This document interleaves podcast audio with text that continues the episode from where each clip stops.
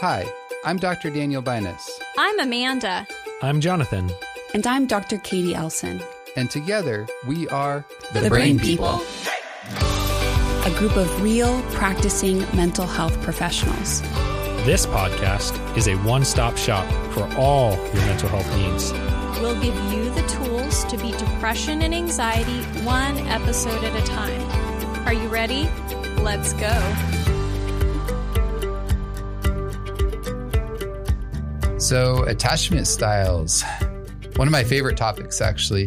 When I talk about attachment or think about attachment, it's actually been one of the most important things for me to help understand my clients and also even understand myself and my relationships. And uh, I don't know about you, K'dee, but it it really gives me that understanding about like how how can I help somebody move from maybe a dysfunctional relationship to actually a functional relationship? Oh, definitely. I think it's if we recognize that we're social beings, right? Connectedness is really the essence to all of our different problems, whether we see it most evidently in relationships or we see it in other aspects of being at work or interacting with a stranger on the street. But really, connectedness and attachment is at the core of who we are. Absolutely. And a lot of people might be wondering, okay, attachment. Yeah, I'm attached to things or people or whatever. But what are we talking about when we're talking about attachment styles? Uh, what what does that term even mean in psychobabble? yes, I think for a lot of us, it's something that we're more aware of than even maybe five years ago. People are more interested in it. They're reading books about it, and there could be a lot of confusion as to the different terms. But I think to simplify a little bit more is just to think about three main attachments. Um, and secure attachment is the number one. And then two of the insecure might either be anxious attachment or um, avoidant attachment. And we'll talk a little bit more about each. And then the fourth one, which you were talking about earlier, I don't know if you want to mention that one, having a good explanation for people who might be confused as to which one do I actually fit into? Yeah, and that would be really the disorganized attachment style. And and with the disorganized attachment style, people basically vacillate between what we call that avoidant attachment style and then the anxious or insecure attachment style. Um, you know, one thing when I'm talking with with some of my patients and also just sharing about attachment style, I think about like basically we're talking about relationship style, right? Like how we relate to one another. And what's interesting is that we actually grow this understanding subconsciously in our mind about how to act in relationships, right? And how to feel about relationships. And that really is what we call then our relationship paradigm, which another word would, for that would be attachment style, right? Mm-hmm. And so K'dee, do you have any thoughts about how people actually develop that sort of attachment style or relationship paradigm, if you will? Yeah. So, one of the main factors is really childhood experiences, right? Um, especially attaching to primary caregivers. So, I, I, think about some of the studies that they've done with uh, Russian orphans, right? In which um, Americans were adopting these Russian orphans and they started recognizing a lot of dysfunction in these child's lives. And it came from the lack of attachment that they had with primary caregivers, right? They were left often to cry and cry and cry in their cribs. Wow. And so a lack of attachment from primary caregivers can develop into insecure attachments later on. So one of the main factors is really childhood experiences and whether or not we're able to attach to primary caregivers and receive the needs that we to meet the needs that we have.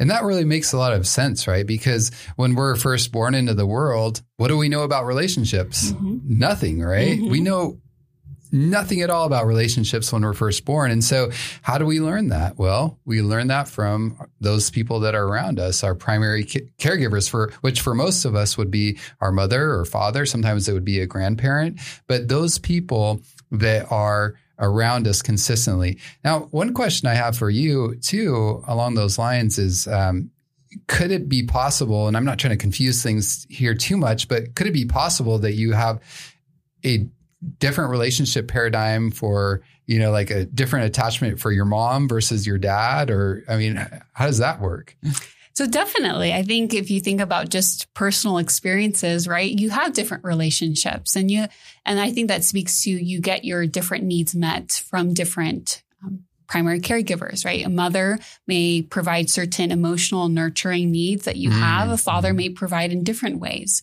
And so it's not that I have to have all my needs met from one person. It's really kind of the the culmination of several people in your lives. But they are there are typically one or two that are the primary above all. And that makes a lot of sense. And it also makes me think that I think there's an advantage there too, because maybe if one individual doesn't know how to nourish and meet all of your needs, maybe someone else can help make up for that. But I think oftentimes it seems like an attachment problem can develop when there's a certain area of emotional or relationship need in a person's life that really gets neglected by pretty much all of the primary uh, caregivers. And mm-hmm. uh, what are some of those basic emotional needs that people actually have in relationships uh, growing up as, as children? Mm-hmm. So, one of the things that I see most in my clients is the ability to self soothe. Mm. And that often they struggle with really just regulating with their emotions, being able to calm themselves down because the need that they had earlier on for example, to be soothed when they're crying, where they fall and they, they scrape their knee, they have somebody to comfort them, to teach them how to self soothe. I think that's one of the needs I see most that have been neglected as a child and results in later on difficulties in adulthood. Absolutely. Yeah. And it's interesting because if someone learns that they are soothed from a, a caregiver, then they, it seems like that actually helps them to later on be able to soothe themselves when they are hurt or go through an, a difficult experience. And one of the other things I've noticed in uh, relationships in, in, in, in growing up in, in in in a home and being a child is that it's it's so important also to be not only soothed but but seen paid attention to yes. right and and so there's this idea of like you know some some children don't even feel seen and that leads to them not feeling valued. Mm-hmm. And and really that might be a good segue. Why don't we just jump right into the different types of attachment? So like you already mentioned K'dee there there are four main types that the research has really looked at. There's the secure attachment which would be like a secure relationship style. There's the avoidant type of attachment there's the anxious or insecure, and then there's the combination of the avoidant and anxious, which is called the disorganized. So let's touch on on on, on those. Maybe we could touch real quick on the secure, and then we could uh, really dive into the uh, the second two a little bit more. Yeah. So the best way that I have come to learn about these styles is actually through an experiment they did, the strange situation in which the child in a room with their mother and then a stranger comes in, starts talking with the mother, and then distracts the kids a little bit distracted, and then the mother leaves. Hmm. And so you see, okay, what's the child's reaction? Mm-hmm. And then also what's the child's reaction when they come back? And so with secure attached children, they have this good balance between, okay, mom's there.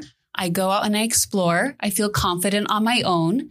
But I also touch base with mom, make sure, you know, she's still there because I do have that love and connection with her. Right. So that's how I think about secure attachment. So they can kind of explore from that secure base and exactly. they, they want mom, they want to be close, but they're also comfortable enough to kind of go, go out and explore and go around the corner and look at what's there. But then they go back to see mom. Exactly. Yeah, that makes a lot of sense. Um, and then, and so, and with that, of course, the, the child is, essentially if they're having a need and they're speaking up by crying or whatever they're they're doing making their needs known and the parents are consistently available responding to the needs appropriately you know, it doesn't mean that the parent's perfect but they're they're consistently emotionally available and also of course for the physical health needs then the child starts to have build that sense of security is that what i'm understanding exactly too? and if the parent when the parent leaves and comes back and let's say the, the child is crying because they miss their parent, which is natural and healthy. When the parent actually consoles them, they are able to receive that, mm, right? Mm. They don't mm. push the parent away, which mm-hmm. is really important later on in adulthood to recognize do I have a secure attachment of when I have those needs, I'm being able to receive those needs to be met. Oh, that's that's a really interesting point because you know, for some of us when we're hurt and someone tries to console us, we might just be like, "Oh, leave me alone," right? Because Exactly. I just want to be by myself because they don't learn that it's okay to be vulnerable. So that brings us to the um, subsequent types of attachment issues that people might develop. So let's touch a little bit on the avoidant type of attachment style. What might that look like and how can that develop? Yeah. So continuing with the theme of these children with their their mother, avoidant would be I don't care that mom is there. She leaves. I don't care that she's back. Right. And that can develop often from, well, mother hasn't been there. And so it's a try to a coping mechanism of if she hasn't been there. And so I developed this I don't care, even though I deeply do care, but it's hurtful to care and mom's not present. Absolutely. So I, I've definitely seen this commonly with uh, sit- situations, people where they grow up in a home where the parents might be really busy, like working all the time or something like a workaholic parent or parents and the child is making bids for attention they're saying hey i'm here i want to play i want to do this or that but the parent is like sorry i got to do this i got to do that after a while the child just basically kind of gives up right Mhm. and because who like who likes rejection Yeah. and I don't like rejection. Nope. And so after a while, you just say, you know what, I'm done with this. I'm not. I'm going to just figure life out on on my own, and I'm going to somehow ma- meet my own emotional needs in some way, even though obviously it's not in the healthiest ways. Yeah. And I've had clients who say, when I ask them about their childhood, they say, Oh, my parents were wonderful. Mhm. And your parents could be wonderful, but like you mentioned, it could be stress or other factors that get in the way of connecting the way that they want to. So it doesn't mean that your parents are bad if they weren't able to connect with you. It doesn't mean that you, you know, can't have a secure attachment because of that, but it's just, just the idea that things can get in the way of the connection that you desire. Yeah, and I really appreciate that because certainly we don't want to paint this picture like, oh, we're just trying to say how bad parents are and, and they're the cause of all of my problems. You know, there's a lot of people that are great people, but because of life situations or stressors, it can it gets in the way of of the parent maybe giving them what they they want to the child and maybe they don't know how to give that themselves Mhm. and and so i think it is important as we think about these whole attachment uh, style situations in our lives that it's not as much an opportunity to say oh now i know i can blame my parents for all my relationship problems as an adult no it's more about okay now we can understand ourselves better Exactly. Mhm. so that we can not keep repeating the same errors in our adult relationships, Mhm. right? So, speaking of adults, so then when that avoidant, avoidantly attached child grows up, and of course, as as as a young person, they've learned then, you know what, I'm not going to get my emotional needs met. I'm, I'm just kind of giving up on the idea of intimacy, right?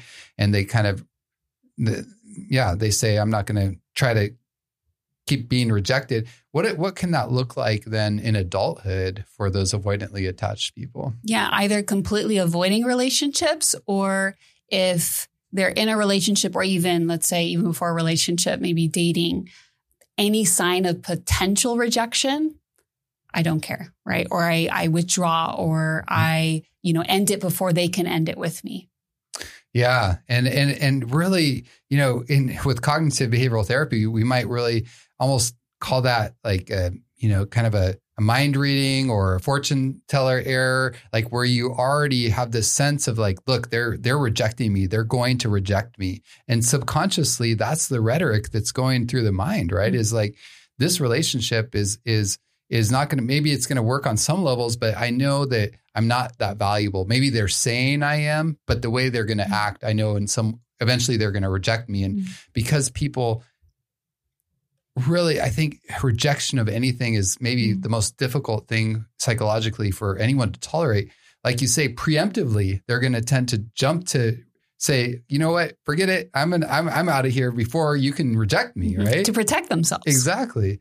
And and so I think, you know, even when we talk about like recognizing that sort of attachment style and doing something about it, it's like if I have those avoidant tendencies, it's important to say, you know what, I need to give people a chance, right? Instead of just automatically mind reading and being like, oh, they really don't want to be close to me or they really are, are going to reject me saying, you know what, I need to give them a chance. Maybe this person really is going to be available emotionally to me. Yeah.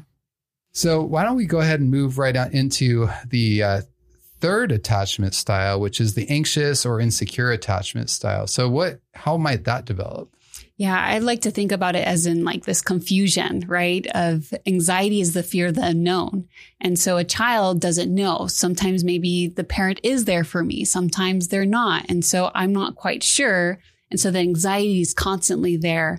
And if they leave, maybe they, you know, they come back and, um, sometimes they are there for me and they can soothe me and sometimes they can't.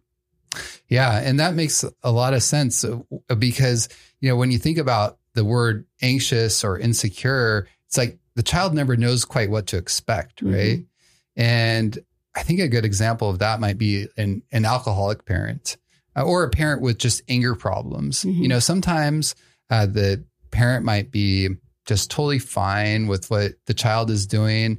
And maybe the child is like, you know, throwing their toys on the floor. And maybe the parent's like, yeah, okay, you know what, Let, let's pick this up and handling it really calmly. But maybe that parent the next day is hungover, mm-hmm. right? And now the child, even if they make a little peep or say the wrong thing, the parent is flying off the handle, right? And the child is like, okay, I don't know what parent is going to show up today, what version of mom or dad. And so they always feel like they're walking around on eggshells, like wondering, like, okay, is today an okay day to mm-hmm. be like, you know, kind of rambunctious or do I have to be like extra careful today, right? Mm-hmm. And that's going to drive a lot of anxiety. Yeah. And a lot of confusion later on in life, yeah. right? Because then I don't know what to expect from my partners. That's very true. Yeah. And so, what can that look like later on in the relationships later on in life then? Yeah. I, I like to think about like the push and pull that happens in relationships of like, okay, I'm, I'm really attached to you and things are going great. And then any sign of potential you know, any potential rejection or fear, I pull back. Mm. Right. And so it's constantly vacillating between we're connected, we're not connected, and a lot of confusion. Yeah, yeah, and and and sometimes in the literature they even uh, talk about this as an ambivalent sort of attachment style, right? Because people are vacillating back and forth mm-hmm. uh, between that. And w- and what's interesting too is you know with the avoidance, the people there, of course, they tend to like avoid closeness and and and relationships.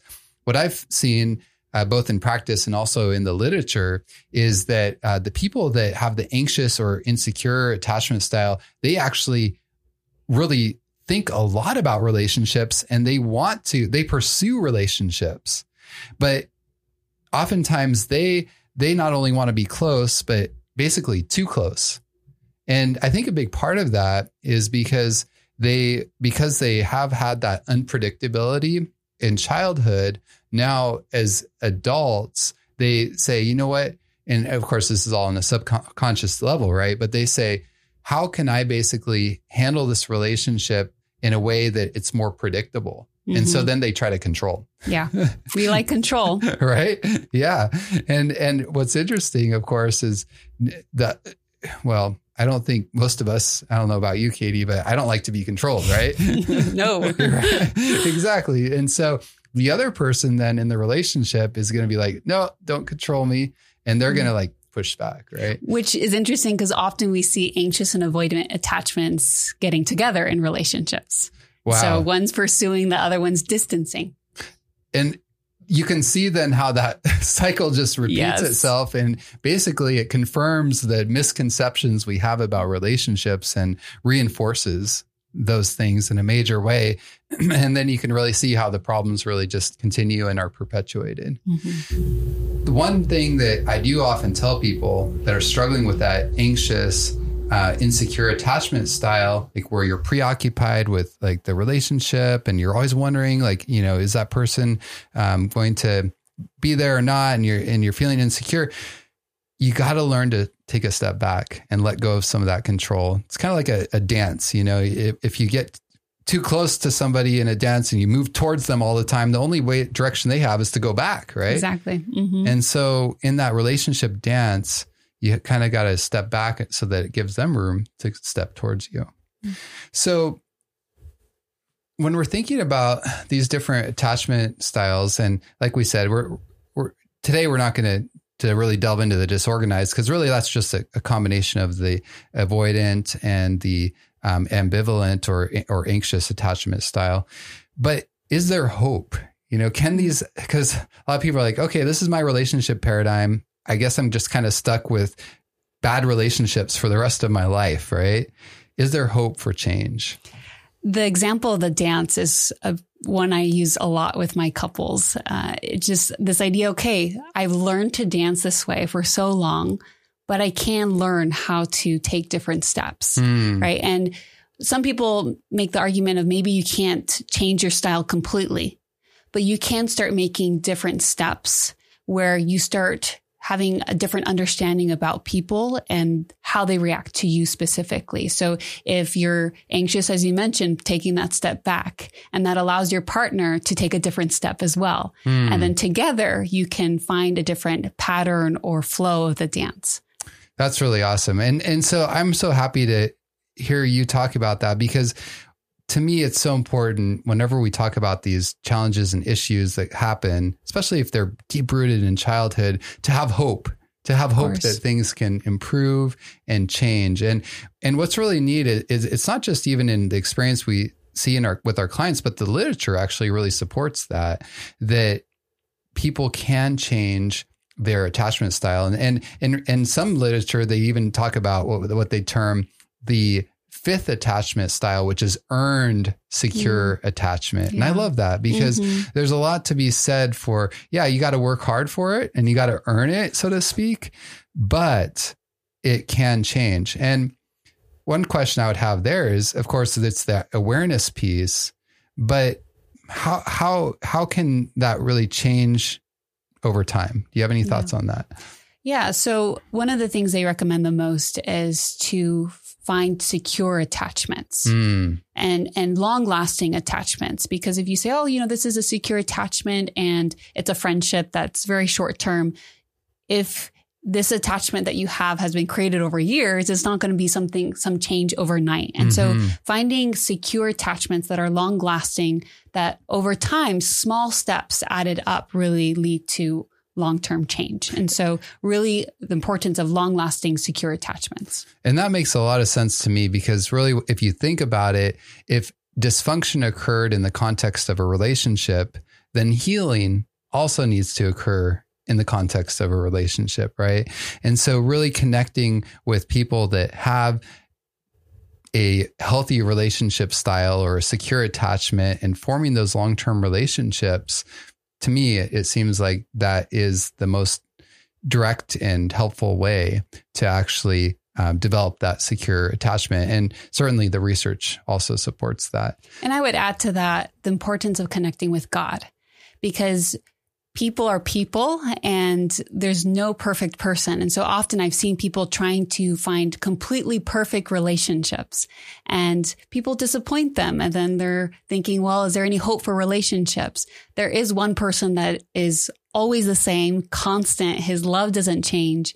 And while we attach ourselves to him, who is the ultimate secure attachment, then that can help our own sense of value, identity, love, and connection. That's absolutely correct. Uh, I I've seen that frequently in people's lives. I've seen that in my own life, even you know, as I've gotten closer to God, that that has helped to really address some of my own relationship insecurities and you develop as you develop that sense of like okay even though there's life is hard problems come up there's the opportunity to have that soothing from God and be seen by God be comforted by him in in the in the difficult situations having those needs supplied then that security can start to develop and I think a lot of good can come out not, not only in our spiritual relationship, but then in our other relationships with other human beings too. Exactly. So, anything you want to add as far as uh, experiences you'd you'd want to share? Well, one experience that I wanted to quickly share is what actually taught me the most about attachment, and comes from a personal experience of my father's story. So, my father is an orphan, and I remember sitting in a graduate level class and learning about attachment and basically the teacher saying once people have these attachments, they can't change. And I thought, well, for my father, he didn't have those attachments at all, very kind of avoidant attachment style. But when he got when he recognized um, the love of God and he learned about it, there's a verse that says, Though a nursing mother may forget her suckling child, I will never forget you, says the Lord. And so my father said, once he read that, he recognized, yes, I may not have an attachment with my mother, but with God, I can. And his relationship with God actually taught him about love so that when he became a husband and a father, I would have never expected him to have a avoidant avoidant attachment style because he was so loving to us. Wow. And I shared this story with my teacher. She's like, I don't believe it. Because a father who's had those experiences should not be that type of father. That is beautiful. And it gives, again, so much hope for healing, regardless of where we've come from. Thank you so much for sharing. So grateful that we got to talk about this uh, topic. And there's so much more that we could say. And there's I'm sure more episodes that we're going to do about attachment because there's so it's so important to understand how we can um, heal from the past, from those wounds that uh, we've all uh, experienced in life. Even if we have secure attachment, there's still oftentimes wounds that need to be addressed, sure. and through that, really experience the beauty of what healthy relationships can look like. In in summary, I just wanted to recap a couple of things we talked about today, which basically we are talking about relationship styles or attachment styles. We talked about how there's secure attachment, there's avoidant, and then there is anxious or insecure. And then there's the combination of those two, which is the disorganized. And the good news here is that attachment styles can change, that we can heal from the past. And the best way to do that is to foster healthy relationships with securely attached individuals long term relationships, and as part of that, fostering that spiritual relationship with God.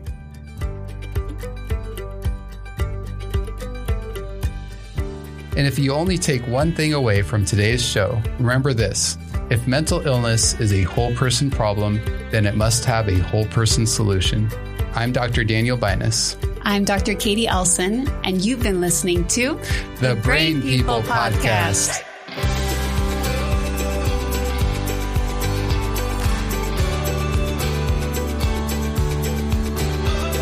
Thanks for listening. To hear more episodes, find us on social media, or support us financially, visit thebrainpeoplepodcast.com.